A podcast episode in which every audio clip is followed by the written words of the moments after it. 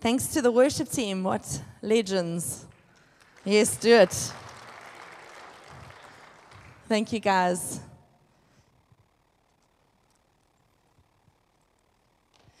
I would like to invite you to imagine with me this morning that Peter came to town. Peter, not just any Peter who might be sitting here, but Peter, Jesus' disciple. So, Peter, the guy that Jesus looked at and said, You are the rock on which I will build my church. So, I want to invite you to imagine that Peter came to Durban on the search for a church. So I want to invite you. Let's just let's just put Paul with him so that he doesn't get lonely. So Peter and Paul roll into Durban, and on their search, they pitch up here on a Sunday. I want you to imagine that. So imagine Peter and Paul walking through the gates of our car park, and they have come to find a church. Imagine what they would do. So, first of all, I reckon that Peter would have no trouble sniffing out the fishermen not because they smell fishy, um, sniffing them out, but fishermen just know fishermen. And then they could have a chat about their biggest catch, you know? There's plenty of James and Johns here that Peter could have a convo with, um, speak about what their biggest catch was. Maybe Peter would head past Promised Land and where our kids are, and he would remember that moment profoundly where Jesus said, Let the little children come to me. Maybe Paul would head down to Exposed, where our teens are, and he would remember writing that letter to Timothy saying, Don't let anyone look down on you because you're young, but set an example for the believers. Then they would kind of come up here, come into our church. I think they would have to have a cup of coffee. I wonder how it would compare to their Galilean roast that they would be used to. I think that they would love the worship. They would probably be really impressed by the new instruments that have been invented since their time. They would be amazed by the writing on the wall. Hey? Proper throwback to what they heard about Daniel's times. But I wonder what they would think coming into our church. I think they would quite enjoy it. I don't, I don't know. What do you guys think? I think they would quite enjoy it. I think they would be stoked. So here's the question I want to ask Would they recognize this Sunday gathering as church in what they know of church, kind of arriving, sitting in rows, all facing one direction, singing some songs, listening to a guy. Today they might have issues because it's not a guy. And then go home and see you next week. Would that be what they recognized to be church? And the reason why I think about them is that they were there. They were part of the early church right in the beginning. So essentially, they've kind of got like the blueprints of what church as Jesus designed it was. And so their thoughts around church would be kind of important. I mean, at the same time, we have to acknowledge that a lot has changed since the early church days, um, not only in areas of culture and development and all those sorts of things, but also in the church. And rightly so. The early church, like every church, wasn't perfect. It was made up of human beings, so it was not perfect. The church also was in its earliest days, and so subsequent to that, in the later decades, there was revelation from God's Spirit about how church was supposed to be that deepened the understanding of what the church is in leaders like Peter and Paul and others. And so things should have changed in the church. But so we call ourselves church. We're the group that gathers. Look around you. This is us. Have a little look. You can look around you. The good, the bad, the good, the bad. We'll leave it there. But I want us to ask the question this morning how can we be church as close to how God designed it as possible? So things have progressed, things have changed, but how can we be the church as close to how God designed it as possible? If you think about it, how has church changed since those early days? Has it, has it only changed in how we do things? Because we should change in how we do things uh, as culture changes to be relevant and we should change in how we do things? Or has there perhaps been a maybe even unintentional drift in who the church is and, and what we focus on? Maybe think about it this way. Um, if we were to start a new church and we didn't have any concept of what church looked like in our day and age, we just had the Bible what kind of church would we start? What would we end, you know, what, what would we have as a church? Is what we know as church today the same thing that we see called church in Scripture? It's a really important question to answer. And so, what would Peter and Paul be looking for when they came searching for a church? Would they be looking for a few hundred people that kind of came, sat in rows, kind of a few services, sing a few songs, listen to a guy, go home, part of homeground church? Would that be what they would recognize at church? Last week we, we spoke a little bit about, Rich shared around the topic of holy discontents. And he positioned a few things that might be holy discontents. If you didn't catch that message, I encourage you to go and watch it online. But things, way that we should view church, things that we should be discontent about. Because, you know, it, it's things that maybe are we're settling for second best on how church is or, or who the church is. And I, I hope that you sat with those. He gave us a list of 11 or 12 things. I hope that you sat with some of those this week said, God, what, what can I identify with here in this space? Kind of after that deconstruction, you kind of identify that we might be underfunctioning a little bit, um, looking at just how we, how we don't want to be as the church. And, and, as he mentioned, Popeye just can't stand that anymore. It just can't be like that. If I'm calling myself part of the church, it just can't be like that. But after that deconstruction comes a reconstruction or perhaps a refocus. And we're not deconstructing anything other than any man made constructs of church. We've kind of added things onto it that aren't necess- necessary, and we've made those the focus. It's refocusing on God's design of what church is supposed to be and allowing Him to reconstruct us into the church that He intended. It's, in a sense, making the main things the main things again. So, what would Peter and Paul recognize as the church? There's lots of examples in Scripture. And one of the clearest windows into the early church comes from a passage John used two weeks ago um, from Acts chapter 2. And I'm going to read that right now. So, Acts chapter 2, verse 42 to 47. They devoted themselves to the apostles' teaching and to fellowship, to the breaking of bread and to prayer. Everyone was filled with awe at the many wonders and signs performed by the apostles. All the believers were together and had everything in common. They sold property and possessions to give to anyone who had need. Every day they continued to meet together in the temple courts. They broke bread in their homes and ate together with glad and sincere hearts, praising God and enjoying the favor of all the people. And the Lord added to their number daily those who were being saved. So, if we look at this passage and other passages that speak around the early church, there's lots of things that are important. But what are the broad themes kind of the broad themes, and we're not speaking about the how things happen, but the broad themes of how church, how a church happened back in the beginning. We want to go back to basics. It started there. So, what were the early church known for? Before I say anything else, I want to repeat something that Richard said last week.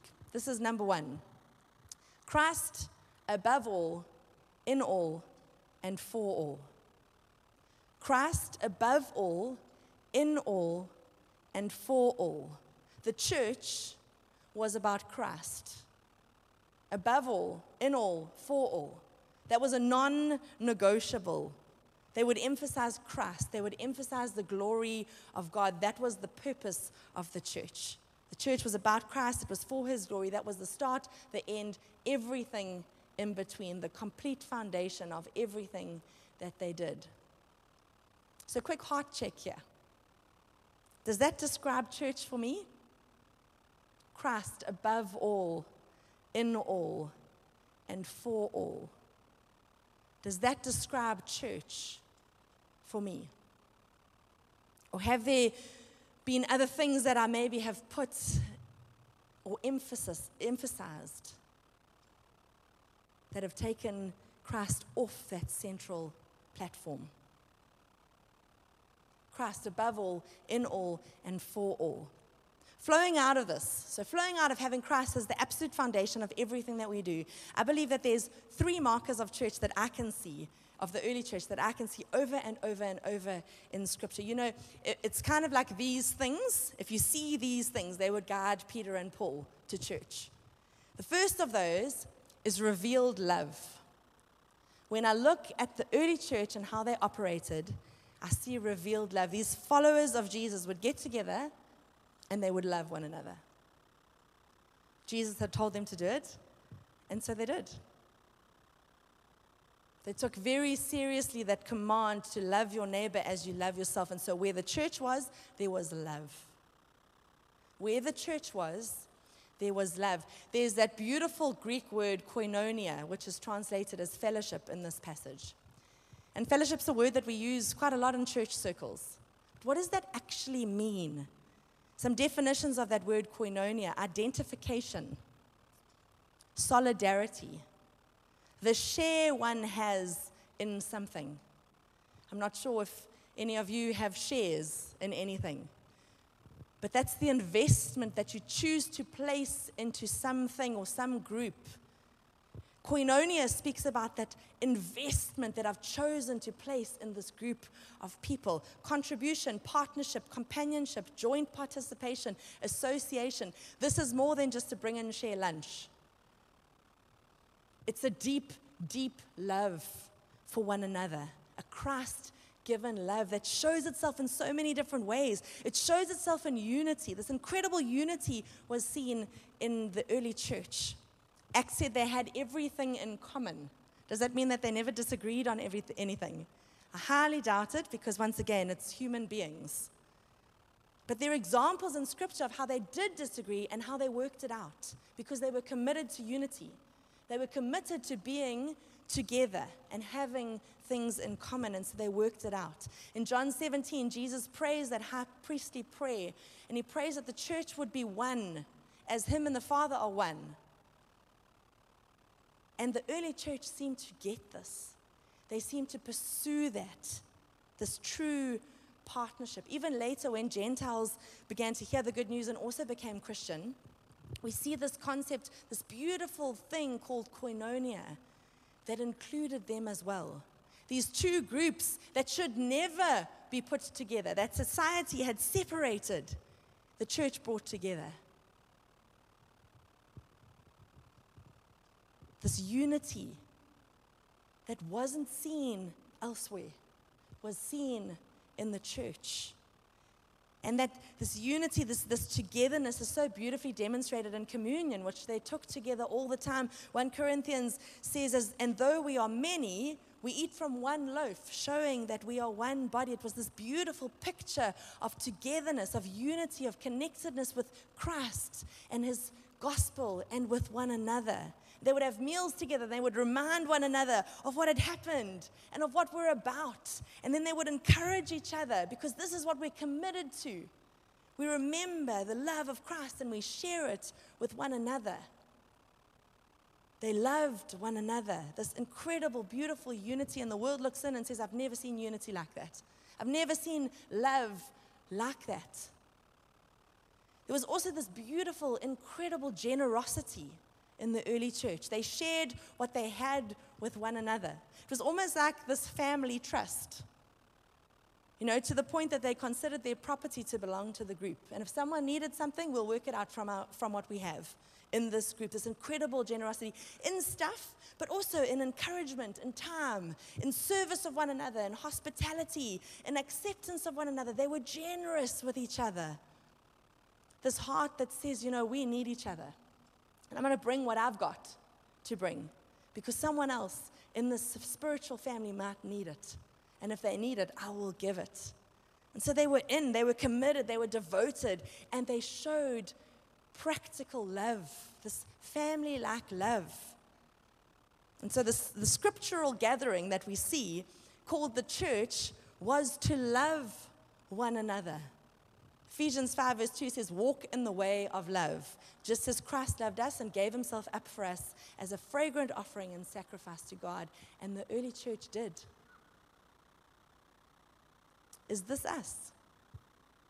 Revealed love. So the church was marked by revealed love. It was also marked by proclaimed truth. Proclaimed truth. Where the message of Jesus was being shared, if you followed that back, you would find the church. That gra- gathered group of people called the church. They would meet together and they would encourage one another in the truth. And then they would go and they would live that out and they would share that with whoever would listen. And it seems like they had this passion and this boldness, like we just have to get the word out there. We have to. We can't not. It's too good. It's changed my life.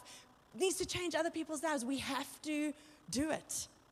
We have to share about the one who died for us and rose again and changed our lives. We can't not proclaim this truth.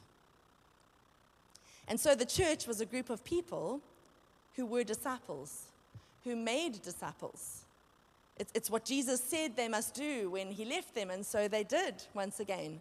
Jesus said it, and so they did it. And so Jesus was working through his church, and people were being saved on a daily basis. And those people who were being saved were added to their number. They joined the church. Making disciples was the ministry, and it was everyone's job. Following Jesus meant teaching others to follow Jesus as well. And so they proclaimed this message boldly this message of salvation and redemption, this beautiful message of Jesus that was evidenced in the church. Is this us? And so the church revealed love. They proclaimed truth. And there was also remarkable change. Around the church, there was remarkable change. This love and this truth led to changed people, and it led to lots of changed people.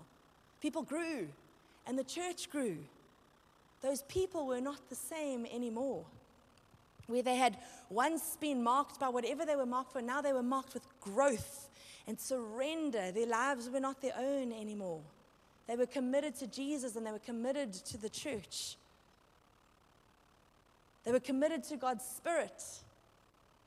There was this incredible joy, this unspeakable joy. They were not the same. There was boldness. The same group of people that were huddled, confused, and afraid in a room after Jesus died, to this.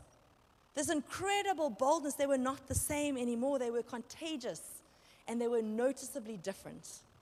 And the church was not the same because you put a group of changed people together can't be the same anymore. And this church was remarkably different to any gathering that people were used to seeing. It looked so different. They were committed to prayer because they knew that they needed God's direction.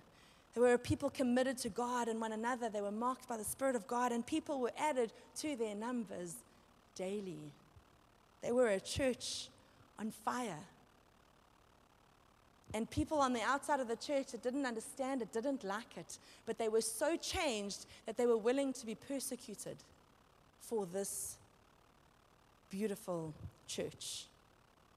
The people weren't the same anymore, the church wasn't the same anymore, and because of this, the community wasn't the same anymore. Around the church, there were miracles and witness and example and life and the world is not the same. They moved out and they included everybody. And that's why we sit here today, being able to call ourselves the church as well. Revealed love, proclaimed truth, remarkable change. Is this us? That was the church. Imagine those things as broad themes would be familiar to Peter and Paul because that, that was church, that was the church. Would they find that in the church of today? Around the world? Would they find it in our church today? Is this us? Do we love each other? Is that even a part of church, or is church my time with God? When last did you proclaim the truth of Jesus to somebody? When last were you a part of somebody's discipleship journey? Do you, do you sense that boldness? Or not so much? If you think of your life, do you think that you're different, say, a year ago? Do you see change in you or around you? And do we have the right to call ourselves the church if we don't see this stuff? Or at least some of these things?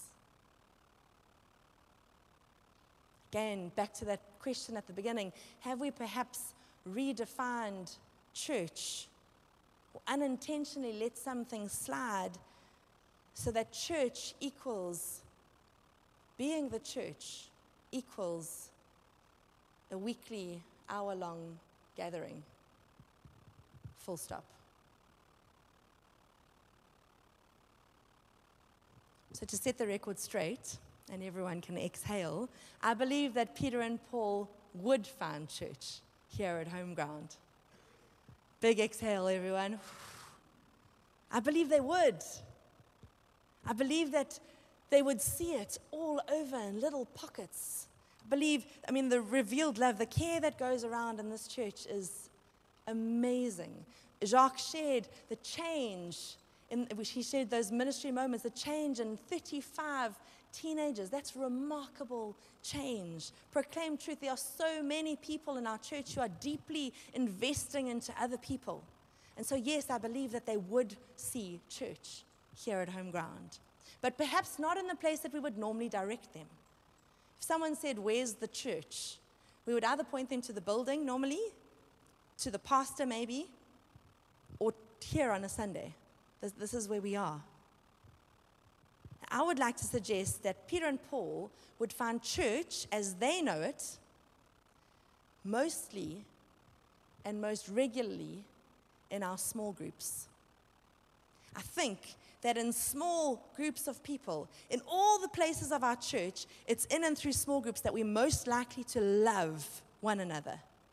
You know, like practicing all those one another's that you find in Scripture love one another, serve one another, admonish one another, um, encourage one another, all those things. It's really hard to do in a group this big, hey?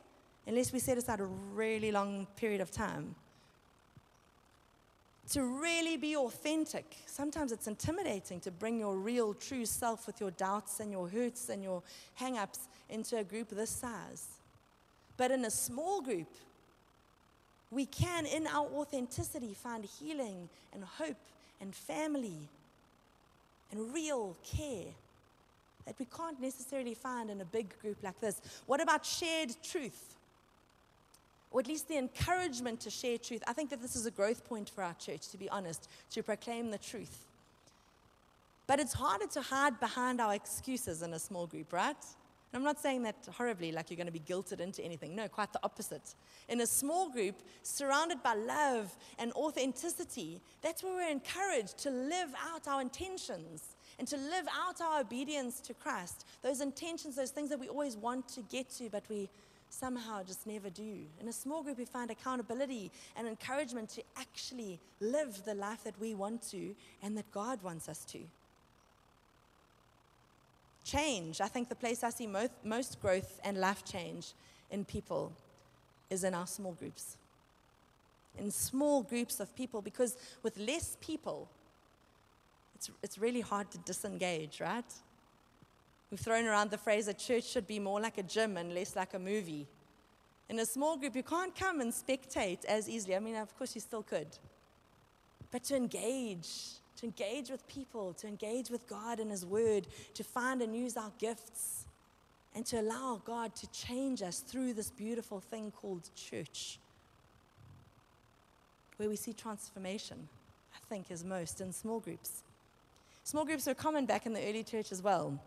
Obviously, they met in the temple courts, but they also met in homes. There's some cool examples uh, to Philemon, our dear friend, also to Apphia, our sister, and Archippus, our fellow soldier, and to the church that meets in your home. How cool. Aquila and Priscilla greet you warmly in the Lord, and so does the church that meets at their house. It was a common thing for the church to gather in small pockets wherever they could find a space, and they had a powerful impact on each other and a powerful impact on their community. It's not a new thing. And it's not a new thing in our church either. We've emphasized small groups for years because in a big church, small groups is a way to keep it small and intimate. Small groups is, to keep, is a way to keep us growing and to, to walk this discipleship journey with a few people. But more and more, especially during COVID, we've realized that small groups is where church is happening most effectively. Real church, revealed love, proclaimed truth, and marked remarkable change. Also, we at times have not been able to meet as a bigger group. Does that mean the church stops? Definitely not. Definitely not. This big gathering is awesome. Don't get me wrong. This big gathering, I mean, having worship times like we just had all together, is like a little taste of heaven, hey? And, and the big group also, you see that it's not just me and my few, but this kingdom of God is so much bigger than that. The body of Christ is so much bigger than that. It's definitely not an either or situation. This is good, but perhaps we've placed a little bit too much emphasis here on this hour long weekly gathering. Perhaps we've minimized being the church to simply attending a gathering. And perhaps it's even enabled us to call ourselves followers of Jesus because we come here on a Sunday when we're not really following Jesus at all.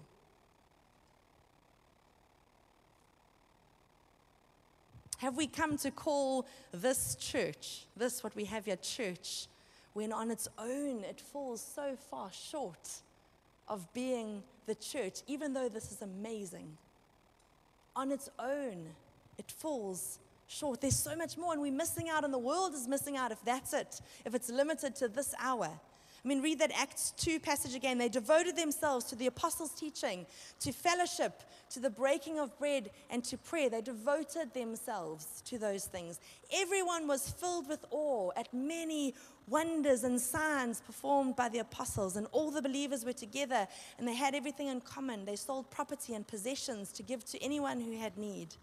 Every day they continued to meet together in the temple courts. They broke bread in their homes and they ate together with glad and sincere hearts, praising God and enjoying the favor of all the people. And the Lord added to their number daily those who were being saved. There's more, church, than just an hour long gathering on a Sunday. There's more to being the church. And God is calling us back to the more of his original design for the church and each other's lives, to be the church, to be the church in our community. Many people have said that COVID has presented kind of like this giant reset button in so many areas of our lives. I don't know if you've experienced that, where you've kind of looked at your life, and because of COVID, it's caused us to pause and think through things in a little bit diff- different ways. So, like your health, for example, maybe acknowledging I've, I've, taken my health for granted and maybe I need to, I need to reset something. Or, or family, realizing that maybe my, my work family balance wasn't so good and I need to reset something. Maybe in my time management, a reset something. Maybe in my habits, a reset. What's the reset button for our church at this point? We've noticed some of those irregularities. What do we need to reset? What is God calling us to reset at this point in time?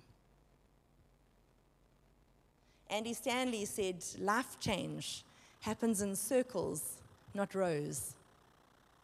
It's a cool saying, eh? The home ground edit of that would be transformation happens in circles, not rows. Our vision here is to see individuals transformed and our church transformed, and because of that, our community and our world transformed. And we believe that that will happen more in circles than rows.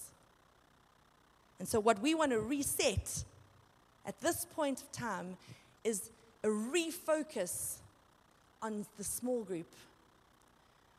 If we believe that revealed love and proclaimed truth and remarkable change are most likely to happen in a small group, if we believe that actually being the church is most likely to happen in a smaller group, that's where we want to focus.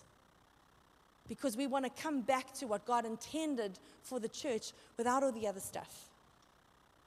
So we would love for every single person to be in a small group. It can be a, traditional life group that meets once a week on LTC, which some of you might be familiar with. It's a group of three or four people that are committed to life transforming conversations. It could be a mom's group or a, a, discipleship group or an interest group or a service group or an online group. It could be any group, just a small group of people who meet regularly in order to be the church.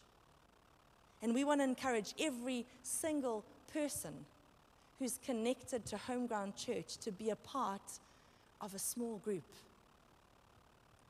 Maybe you're sitting here and you're feeling like you might be a bit stagnant or you need a bit of a life change. Maybe you really need community at this time. Maybe you need a bit of, of extra care and love. We believe that you'll find that in a small group. Also, who knows what COVID's going to throw at us? This looming third wave. We might not be able to meet like this in a few weeks. We don't know. That's what COVID presented, that the big gathering might not be able to happen in a few weeks. We pray that it still will. But we would love for everyone to be in a small group. And so if you're not in a small group, join one today. You can give your name to Cindy at the back. If you're in the room, she's going to be in the, in the foyer. If you're online, please drop Cindy an email and she'll connect you to the potential of a small group. We want to find one that will fit you really well, if at all possible bear with us. If everyone wants to join a small group today, we're going to need a little bit of patience because we're working on getting as much space and as many new groups started as we can. But join one today. If you maybe were in one and, and since COVID you haven't been meeting or you haven't gone back to your small group, go back. Go back. Start up. And if you are in a group, call your group to more. Call your group to more. I'm in a life group. We need to call ourselves to more, to be the church. To be the church. The people were not the same anymore. The church wasn't the same anymore. The community wasn't the same anymore. Guys, that's what church is. When there's a church at work in a community, that's what we should see. Change people, change church, change community, transform people, transform church, transform community. We believe that God has called us to be the church. So have a look around. This is us. You can look. This is us. Let's be the church. Let's be the church. Let's pray.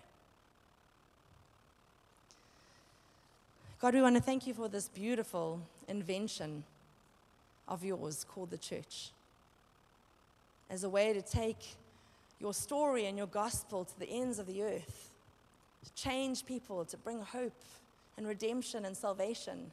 And thank you that we get to be a part of it. God, I thank you for challenging me. I pray you would challenge all of us as the church to be the church that you intended pray also, Lord, that you would equip us to be the church that you intended. And God, we pray that because of this church right here, we would see an impact in Durban and KZN and South Africa and beyond because we actually took up the mantle to be your church. In Jesus' name, amen. God bless, guys. If you want to join, remember to sign up with Cindy. If not, let's go out there and be the church this week. God bless. Have a good one.